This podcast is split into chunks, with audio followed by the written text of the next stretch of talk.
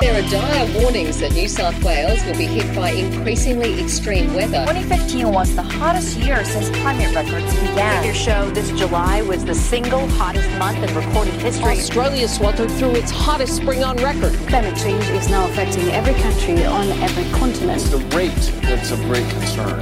And what do you put that rate down to? Oh, it's human activity. We have everything we need. Some still doubt that we have the will to act, but I say the will to act is itself a renewable resource. Hello, and welcome to Climactic, the flagship podcast of the Climactic Collective. My name is Mark, and this is an episode of Serially Curious with Mark and Eav. But originally, it was intended as something else entirely. Artbreaker is a show on the Climactic Network that's a little unique, but it's also an homage. It's unique in the sense it's a composite show, with multiple hosts making documentaries about a variety of artistic disciplines. But it's also an homage to one of my favorite podcasts, Song Exploder. You're listening to Song Exploder, where musicians take apart their songs and piece by piece tell the story of how they were made. My name is Hrishikesh Hirway.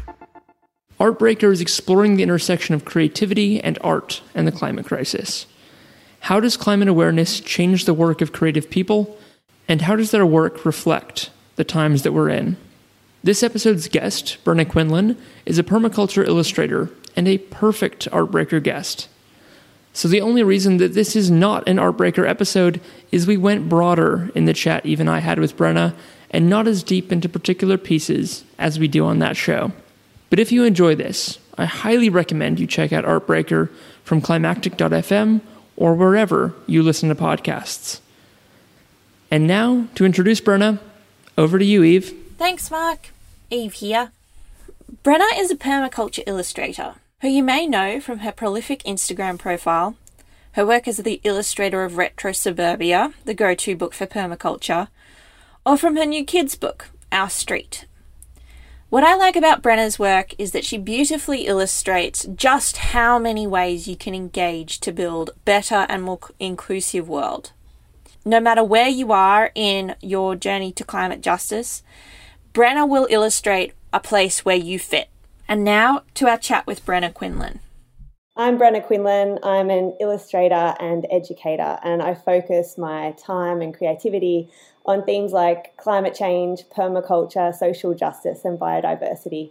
I live at Melliodora. It's the permaculture property established by David Holmgren and his partner Sue Dennett in central Victoria, Australia. I've been here for four wonderful years, and we milk goats and grow vegetables and really practice what we preach.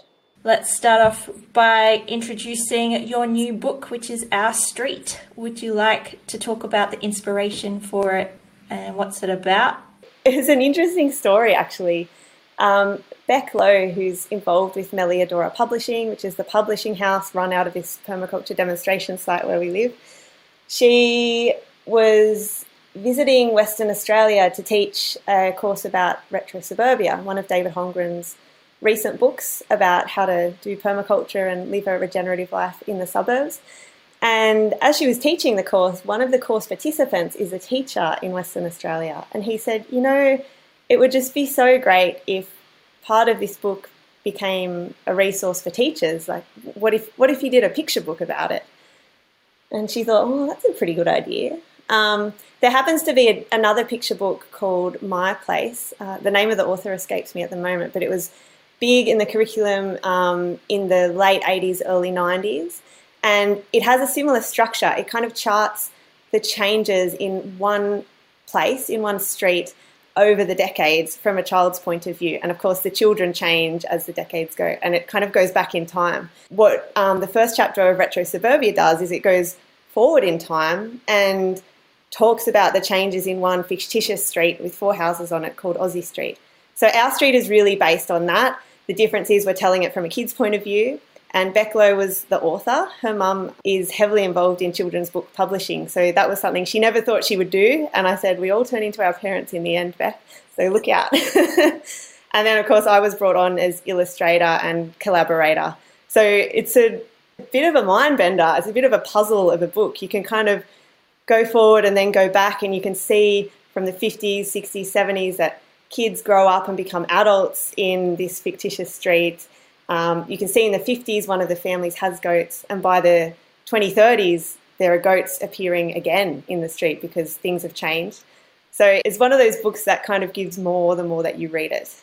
I love that. There's a lot that you just talked about that I want to unpack. Let's start off with do you mind describing where you live to the listener and how it's different? So, Melliodora is a 2.2 acre, one hectare permaculture demonstration site. David Holmgren is the co originator of the permaculture concept. So, he and Bill Mollison brought permaculture to the world, brought the concept of permaculture to the world back in the 1970s. And he lives here still in the big house. And in the past 34 years, they've also built a medium house where Amy and Fernando currently live. And Milkwood Permaculture used to live there as well. And the tiny house where I live with my partner, Charlie McGee. He's a permaculture musician. And we have currently seven goats, three milking goats. There are 130 fruit and nut trees there are five annual veggie beds. And we're not a farm, we don't grow food to sell, but we do grow enough for all of us to eat. We only bring in a small amount of what we consume. Mainly, um, we don't make chickpeas or or grain like uh, wheat or oats. So we buy them from a local biodynamic farm. But almost everything else we do produce ourselves. Um, we've got a whole bunch of chickens, and whatever we have that's extra, we preserve it for the leaner months or we share it with the community. So these guys, it's like a thriving hub of permaculture. There are always people coming to stay, interns coming to learn. Jasper's been here for four months already, and that's been fantastic. And we do tours here, courses every now and again, and it's also just a fabulous place to call home. We we live here as well. It's it's not just for show. It's actually functioning in the real world. that's such a great description. Thank you so much. And I'd already kind of, I'm from New South Wales, but I'd already frothed over. Um, but that's okay. So I currently work as an environmental educator at Reverse Garbage, which is a big reuse centre in Sydney on Cadigal and Wangal land. One of the greatest parts about working there is that when you get this sort of um, collective creative, environmentally minded group of people all together. The roots that run through the place are just so deep, and you feel so connected to, you know, what you're doing and your community. And I'm imagining that you experience something similar and, and how that inspires and influences your creative work because it, you know, that sense of community definitely influences mine. So I just, yeah.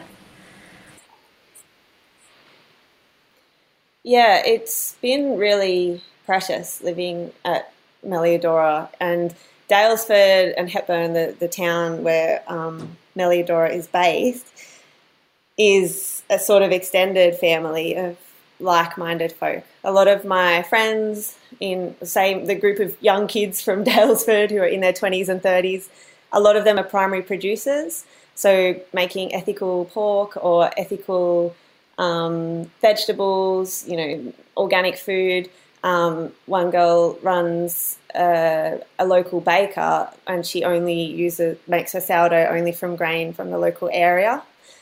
So it's really inspiring, not just to be here at Melliodora, where we've got this influx of permaculture heroes and you know, Gardening Australia will turn up, and then there'll be a Happen Films production happening and making a documentary, and then you know, the next day there'll be a permaculture design certificate group come through, and you get to meet all of those amazing people at such a precious time in their life. It's quite a, a groundbreaking course, um, the the permaculture design course. And so not only do we have access to that, those who live here, but also Daylesford itself. There are there are free workshops going on all the time. There's a monthly one called uh, Wild Fennel, which is about herbalism, and you can just turn up and for four hours on a Saturday learn about everything you ever wanted to know about herbalism. There's also Culture Club, which is about ferments. Uh, again, that's a, a monthly free one. There's a free beekeeping group. So all of these are put on by people in our local community who really believe in the non monetary economy, in sharing the abundance of knowledge, and in helping to make the world a better place by empowering the people around them. Fantastic. So, really, it's more of a question of how can you not get involved in creative stuff from where you are. Um, but, um, so when did you start? Like, I think there's always that step where you take what you're creating for yourself and go, now I'm going to put this out into the world. I'm going to, you know, share it with other people. And so, what um, drove you to start doing that initially?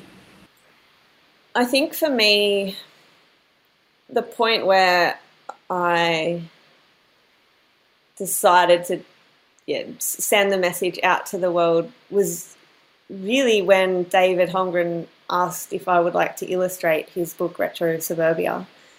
So before that, I had always been an artist, but as I learned more and more about permaculture and climate and sustainability, I was really, there was a tension there because the artist path in a lot of ways is quite shallow. It's, it's, it's create art, especially if you're a painter, get it in galleries and sell art to people for lots of money. And that's a game I could have played. That's a path I could have gone down.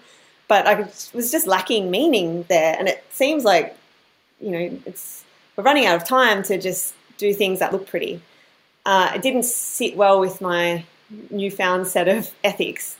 So I was thinking a lot about how I could express my need to, to create, to draw, to paint, but overlap that with something a bit more meaningful. And as I was thinking this way over the course of a few years, I was volunteering at different places and eventually landed here at Melliodora as an intern. And after four months of interning, so volunteering uh, five days a week, learning all about all the things that happen here, David said, Hey, we heard you can draw, and we happen to need an illustrator for this huge, important book project I'm working on. What do you think about doing that? And I was absolutely terrified, but also totally stoked.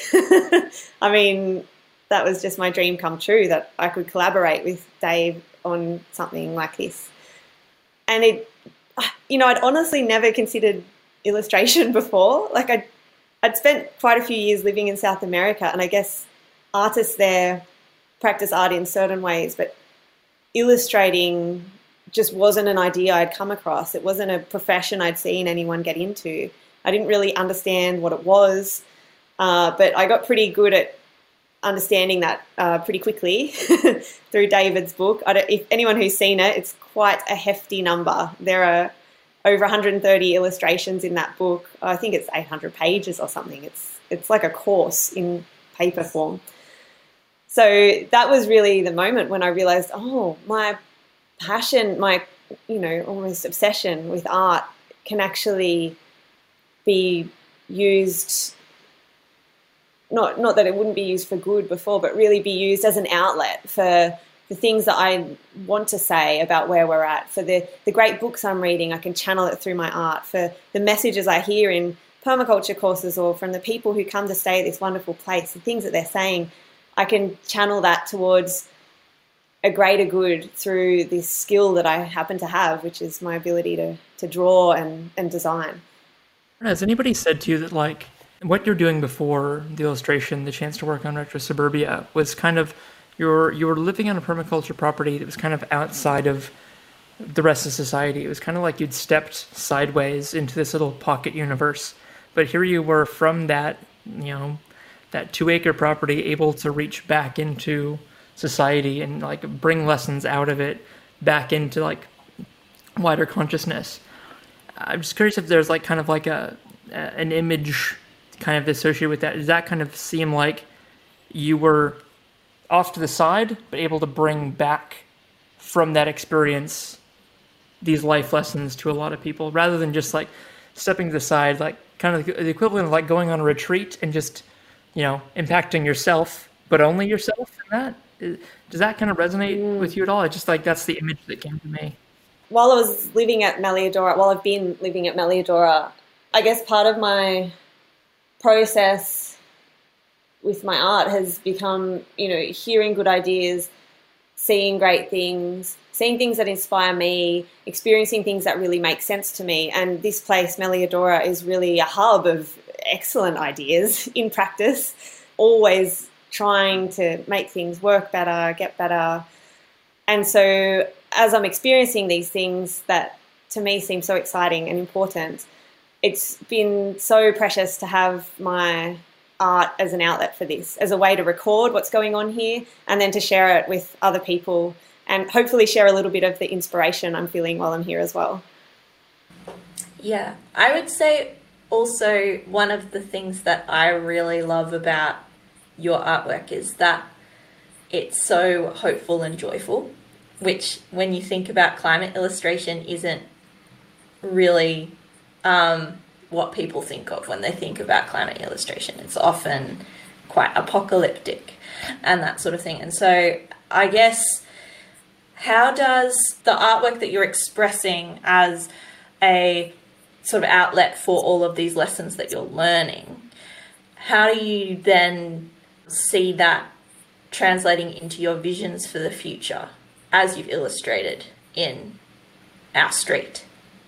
It's a bit of a trap to assume that people who don't act on climate change or who don't believe in climate change or who are undecided about climate change that all they need is more facts because the reasons that we don't throw our whole lives into this cause are valid and varied and some of them can actually be made worse by hearing more doom and gloom because it's really scary. And as people we evolve to think about what we're eating tonight for dinner and the people who live in the small social group that we grow up and live with and huge distant issues that, that get worse over time and that may be caused by many different things that are out of our control aren't really issues that we know how to process well as people. Our brains haven't evolved this way.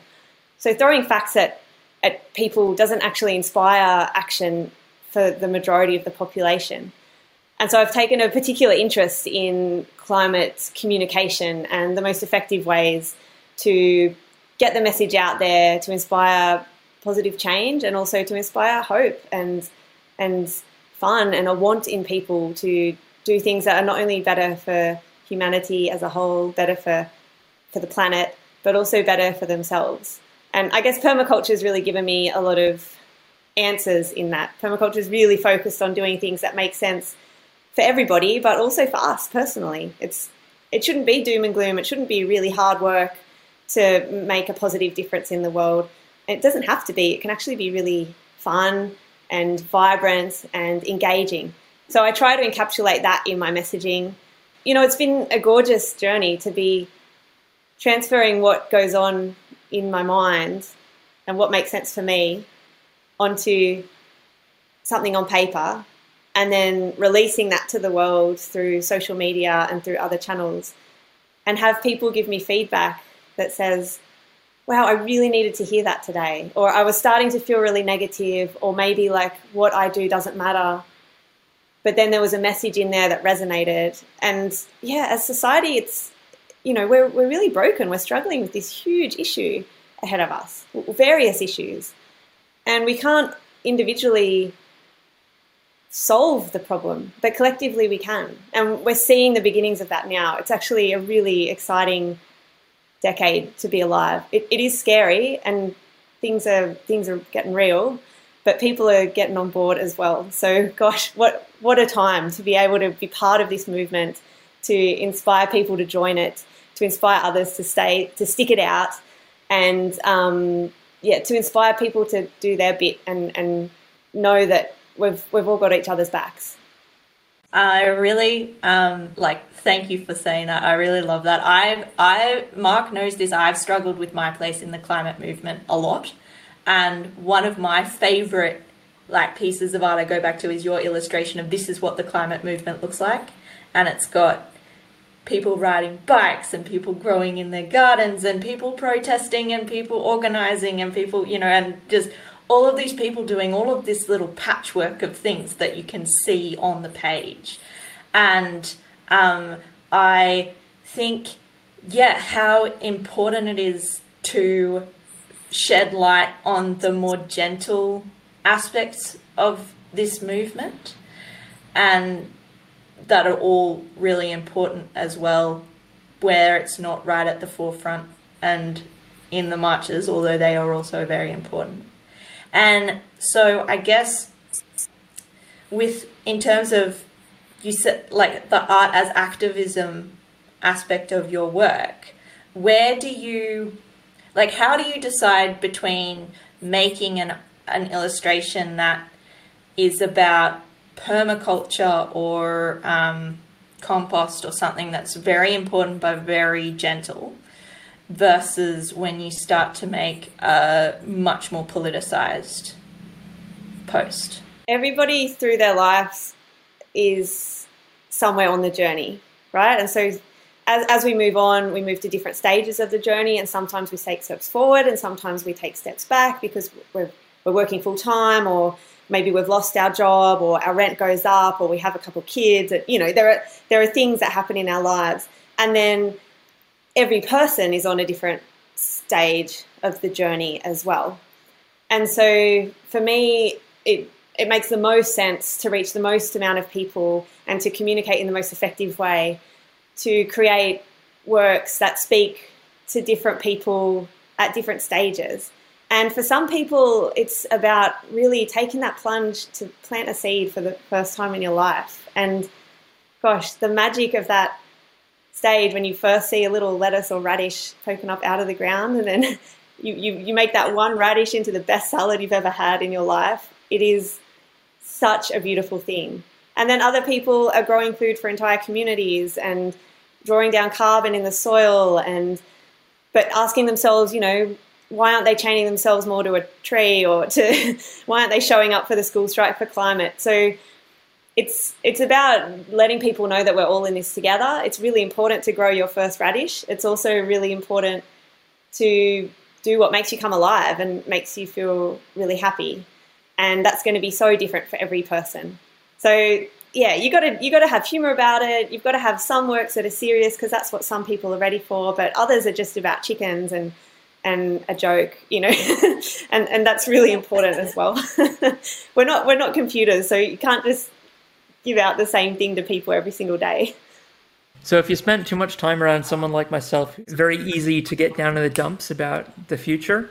Because you've kind of taken on that role, Brenna, and you you inhabit it so well as like a source of perspective and optimism and hey look at all this the good stuff that's happening even on uh, even if it's really little look at these chickens look at these goats don't they make you feel happy? Like uh, is there a way that you kind of psych yourself up to do that? Or like is there a way that you kind of you get yourself into that joyful place to be able to create that artwork? And i'm kind of ideally hoping for like it could be very I, I, it'd actually be delightful if it is a piece of formidable vegetable music or something. But like is there is there something that like you know always kind of brings a smile to your face and your heart as you sit down to, to do an illustration? Ideally i'm looking for something i can put a sound bed of underneath this. Full disclosure. Um, interestingly charlie mcgee my partner from the band formidable vegetable uh, he gets really down in the dumps if he reads the news too much so you know, it's about finding what works for you and what the what balance is right for you. And so I read the news because I love it. I just think it's fascinating, and it doesn't matter how dark it seems; it never really affects me in that way. And I'll tell him what he needs to know every day, so he's still in the loop. Um, and everyone has their strategy, and that's his. And it, I'll tell you, it's made such a huge difference to both of our lives. But I think, um, you know, there are lots of strategies to to process the huge and scary reality that we live in. And for some people, for me, for a time, it was telling three friends who I knew were really well read on climate change and were concerned about the way things are heading as well. Telling them that I'd just like to check in with them once a month and have an open conversation about it. And that was really therapeutic for all of us because you can't always bring these things up with your parents or your housemates, people don't always know how to talk about it or want to talk about it. And the other part of it is just, as funny as it sounds, one of my mottos, and I have this pinned up on um, my inspiration board, is make climate change fun again. Do surround yourself with things that are funny. You want to read the memes, you want to read the comics. You just, it doesn't, it's serious, but it doesn't have to be depressing. And Formidable Vegetable has some amazing songs about how we can change the world or how we are changing the world in really positive ways. But the music is so light-hearted and so wonderful. And I'll tell you, when there's a whole bunch of people at one of their concerts, all dancing together and singing out the same chorus, all with that positive energy about doing good in the world, it really feels like we're making a difference. You go home the next week just supercharged to go and go and do your bit. Is there a, uh, a particular piece that always gets you feeling like that when you hear it sung live? I'll, I'll be able to find some like you know live recordings. It's interesting with Formidable Veggies music because they explore the fun and the joy side of life and of regenerative living.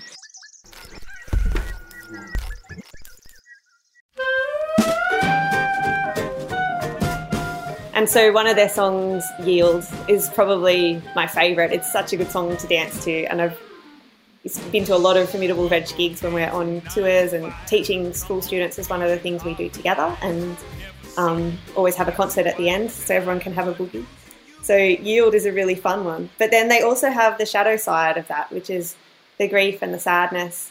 Um, and the song trees eat us all in the end is a quote from permaculture co-originator Bill Mollison about how we don't really die because the trees end up eating us and living on long after we're gone. So that's probably my second favourite song.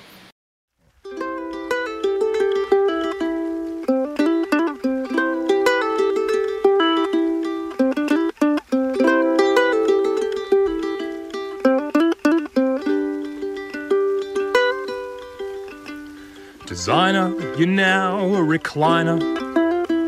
So long and thanks for the yield.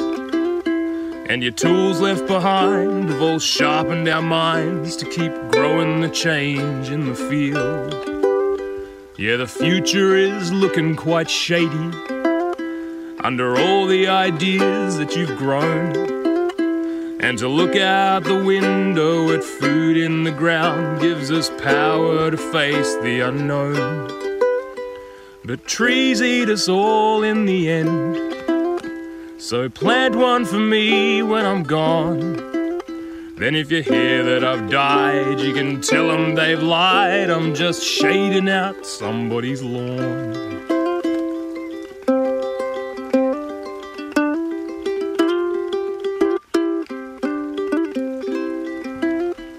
Tapping into the rhizomes of wisdom. You wove them all into a tale.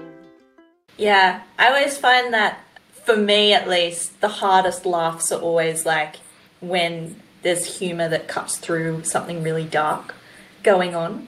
When often a joke finally cuts through that darkness, it's like absolutely the most mood shifting thing that can possibly happen.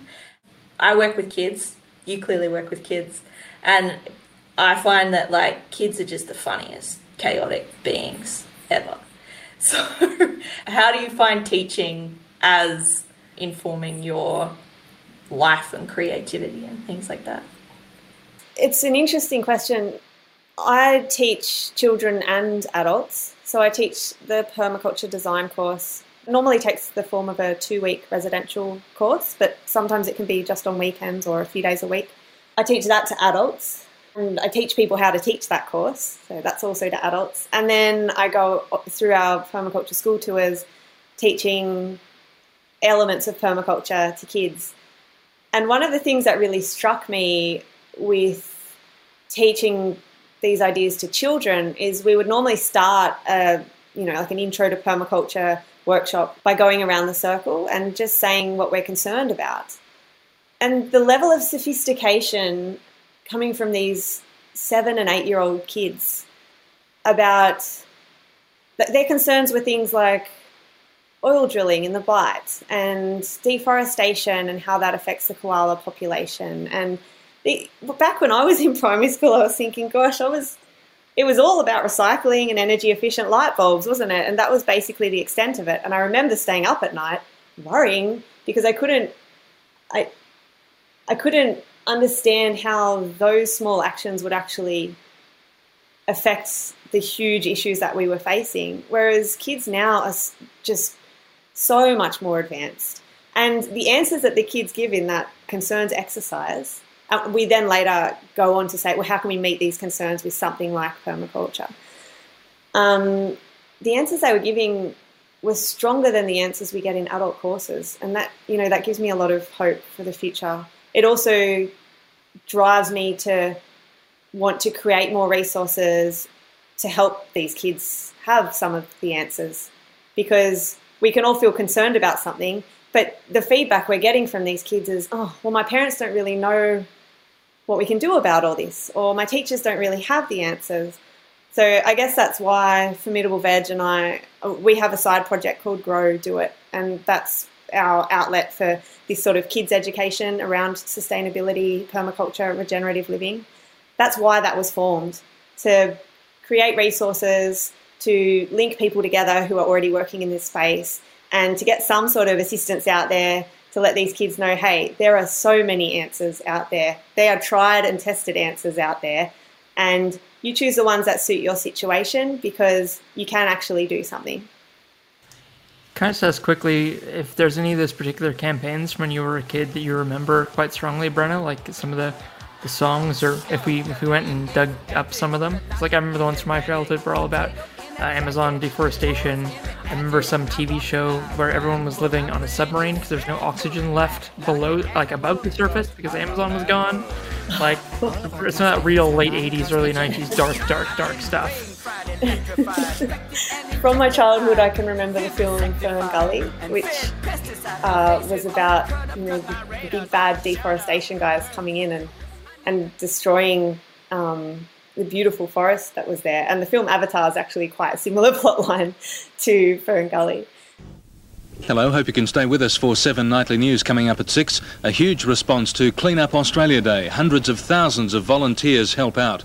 The US shows little and interest also, in I remember Clean Up Australia Day, getting out there in the heat of the summer and picking up cigarette butts in the cemetery next to the school convent, um, feeling like we were doing our bit. That's perfect. I'll be able to drop in some very evocative chords and you know excerpts from those campaigns. They're wonderfully. Um, if you had to create a similar campaign for today's kids, it sounds like what that would be is kind of the animated um, version of your your illustrations. It's sort of focused on solutions in your home, in your neighborhood. Um, it's not, hey kids, here's the macro situation. It's like here's here's a little bit of that, but here's what you can actually do in your home. Is that accurate? Yeah, it's important in this messaging to explain that individual action is important, especially where it benefits you and the wider world. But being community minded is probably the most important thing. So for kids, that takes the form of plugging in with your school and let's do an energy audit in our school and then see how our, through behavior change you can actually reduce your energy bills by 30 to 60% in almost every school overnight. That's behavior change. That's not paying for solar panels or anything, which would even take you further to that goal. And then with adults as well, it's about joining local groups, it's about talking to your MPs. I mean, kids can get in on that too, and it's had fantastic results. So, as individuals, we can do a lot to change our households, and that's really important. And then, as a group of households, we can actually change things on a much greater level through community. And then, drawing the link between that action and the national level and the global level is also really empowering. We can see, oh, here are all these other communities doing these things. And look, they changed how energy is created in their state. And then the majority of states ended up changing it at the national level, and we're all actually working towards this cause. It's really important to see that we've made progress behind us, and, and in front of us, there's a really clear path of where we're going. Wonderful. When I teach adults how to make stuff, which is what I do. I do upcycling things. Like you you give kids like something to get creative with and they will just go for it. Like I don't need to do anything at all. You give adults something to get creative with and they need instructions. They can't handle it.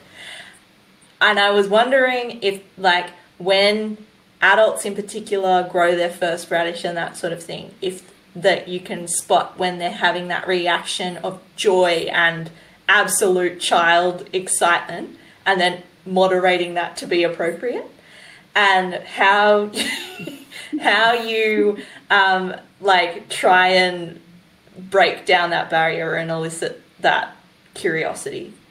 I spent six years living in South America and learning about permaculture and eventually teaching permaculture over there. And there was a, a four day permaculture living course that we were instructing over in Brazil. And my role in that course, perma- permaculture over there is really all about natural construction and community living. Whereas in Australia, they say the gateway drug to permaculture is gardening. It's very different depending on the context, how people relate to permaculture. So over there, we were doing some natural construction, some gardening, some um, nonviolent communication, and other types of community living workshops. And I was running a recycled mosaic workshop, so showing people how they can waterproof surfaces in their bathroom, or you know, make beautiful artworks, or make the stairs more durable out of a waste product, which is discarded tile. And we had a big group of people, and we're all making this kind of mural together, you know, all working on this one project with with a sense of what the other's doing and, and what I've done and how does that all fit to make a coherent whole. And this guy, Diego, started sobbing during the workshop. And we asked, What's going on for you, Diego? And he said, I just haven't. I used to be so creative as a kid, and I haven't had the opportunity to express this level of freedom and creativity for decades now. And he said, I'm happy. I'm crying because I'm happy. And so I've seen that same pattern replicate itself over and over in different expressions of regenerative living, for want of a better word. So planting out the types of lettuce you like to put in your salad bowl in one pot on your balcony and watching a salad bowl grow before your eyes is creative expression and making wild soda for the first time, which is just a bit of fruit, a bit of water, a spoon of honey, and two days with the lid on, and it comes out this fabulous probiotic fermented beverage. People are absolutely joyful and gleeful about this, and you kind of get this the childlike effervescence come back to your life through learning new skills. You know, life can be quite heavy. You kind of you drive and you're in gridlock, and then you're in the office, and then you may be doing a job that doesn't really make your heart sing, and then you come back and you're tired, and the kids are there, and you've got to put on dinner, but you don't know what to cook, and then the TV is just the only thing that can help you shut down. But when you learn a new skill, like making wild soda or trying out sourdough, and you pull it out and it's actually worked, that sort of joy is something that you can't really replicate in any other way. So it's it's a beautiful gift, really, to be on to, to show people that a, a life of learning and and new excitement every day is actually possible. Yeah. And I think one of the best parts about that for me is certainly that I think of that as survival skills, you know, of just like that's how you get through it is finding a way and being really, really excited about it and happy to be there. Um, and I think that comes out in your art. Yeah, and the you know we we saw this a couple years ago here when um, it wasn't the fires a year ago that were all through Vic New South Wales. It was it was the year before we had a really harsh summer in central Victoria, and there was a fire quite close to our house for a couple of days, and it's forty degrees Celsius, and there it's dark, and there's helicopters flying overhead, and ash raining down, and there's a power blackout, and you think, oh, now I can't charge my phone, and I need my phone because it's a survival situation, and we're trying to defend our property and luckily one of the three properties here is off grid and i know that's not an option for everybody but it's a good example of how we could use the power that was there there was resilience built into this scenario. We also had water tanks. So with without town water, there's still which they're experiencing in Texas with the, the deep freeze and people don't have water at the moment. Well, you know, water tanks at least where they're not frozen can be really beneficial for resilience. And it's also about building that into your daily lives. So always having more than a couple of days of food, or as we've seen with COVID, toilet paper, or being open to other options. It's not just about kind of a hobby level growing some nice heirloom tomatoes to show off to your friends. It's really about building a more resilient household and in turn building more resilient communities. We had so much extra to share when COVID first happened, when there was the first lockdown in Australia. And people were worried, everyone felt insecure, it was really scary, there were empty supermarket shelves. And we could say, hey, we have a lot extra hands up who needs help, and we'll come and drop off some packages for you guys. We've got dried fruit, we've got preserved fruit, we've got huge stores of grain. Um, you know, we're, we're, we're out to help you guys. We've been ready for this moment. So really, this is a, a good chance to to geek out, Brenna, in this this show. And unlike you know a lot of other interviews you give, and I, I loved that future setting one. Thank you for that. Um, we kind of really encourage and are here for the kind of you know art geek talk. You can really go deep on things. And um, so, is there any like aspects about your art that like okay? Um, I hate to phrase it as like the what advice would you give your younger self question, but it sometimes can be quite interesting. For like, mm. imagine there's a 20 year old illustrator out there. Maybe they've gone through education in illustration and visual comms and design. Maybe they haven't, but they're really climate concerned and they want to know how they can you know practice their art in such a way that that matters like you know art as their form of climate engagement um, what, what advice i guess would you have for them to kind of follow you in this path that you walk now if i were chatting to an emerging artist who was a, a little younger than me and had a little more life ahead of them i think i would my advice would be to keep drawing, always drawing. Draw what you love, draw what you don't like drawing, draw what pushes you, what challenges you, draw what is comes really easily to you. And keep going. You never know which twists and turns will happen in life that will mean that what you're doing, even if it, even if a drawing seems totally irrelevant, you'll be very surprised at how relevance will find you. I never thought I'd be doing cartooning when I was a professional portrait artist, and it's come in really handy actually. it's it's actually brought about a career for me. So keep drawing, but also think about what cause makes you come alive and immerse yourself in that cause. Find out who's doing things about this, what books are written on that cause, what what draws you to it, um, what great things are happening in that space. And I'll tell you, even on a practical level, as far as earning a living goes, if you have a niche and that niche is bringing about positive change in the world, it will really help you to find work. And it will also help you get up every day and say to yourself, wow, today's another chance that I have to make a difference in the world. So the combination of those, I think, leads to longevity as an artist, and it's definitely made my art practice feel so fulfilling.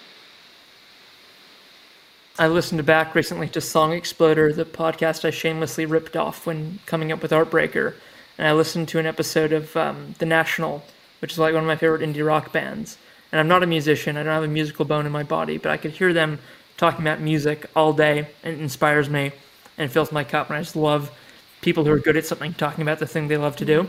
And I got those same kind of tingles just now listening to you, Brenna. So I think we've I think we've done it. I think you've got a good episode here. cool guys, that was really fun. Thank you. I mean, would it be interesting for people to hear exactly how I do one of my works, like the Instagram ones, like the, the real process that goes behind that? So, the process for creating one of my artworks has changed over the past year. The original process, and keep in mind, I've only been an illustrator for three years since the book Retrosuburbia came out. At the start, I knew nothing about Photoshop. I had no photo editing programs on my computer. Everything was hand drawn. There was tracing paper involved, there were pencils and erasers, and lots of redrawing. And so almost all of my work up until six months ago, all of my work up until six months ago was drawn that way.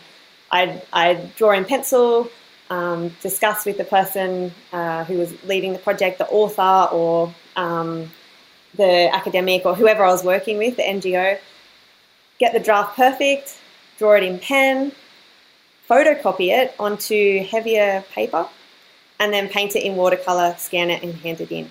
Now, six months ago, the big changing point was when my mum gave me an iPad that she wasn't using anymore, and I had a go. And I'll tell you, for those artists out there who have never used one, I was such a purist. I was so against digital stuff, but it feels exactly like you're drawing.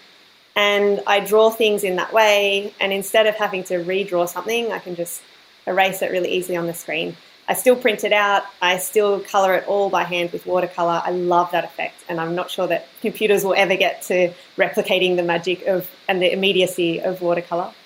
And then scan it, move things around if I have to, and upload it to Instagram, where you know it's a huge, evil multinational company, but I'll tell you, it has been fantastic for the climate movement and also for artists. We get to have an art show every day. Thousands of people show up. So that's a bit of my art process. It's been getting easier, which is which is a good thing. we were really shocked at how accessible and keen you were to come on, and um, you, you've you've been absolutely a champion. Thank you so much for your time, especially mid move. Oh, I'm looking forward to hearing it. And then tomorrow the TV crews are coming from Gardening Australia to film. So I had to. This is why this is still up. This is all coming in hand luggage with me tomorrow. I had to make my house appear lived in before I fly out on Wednesday. Busy times.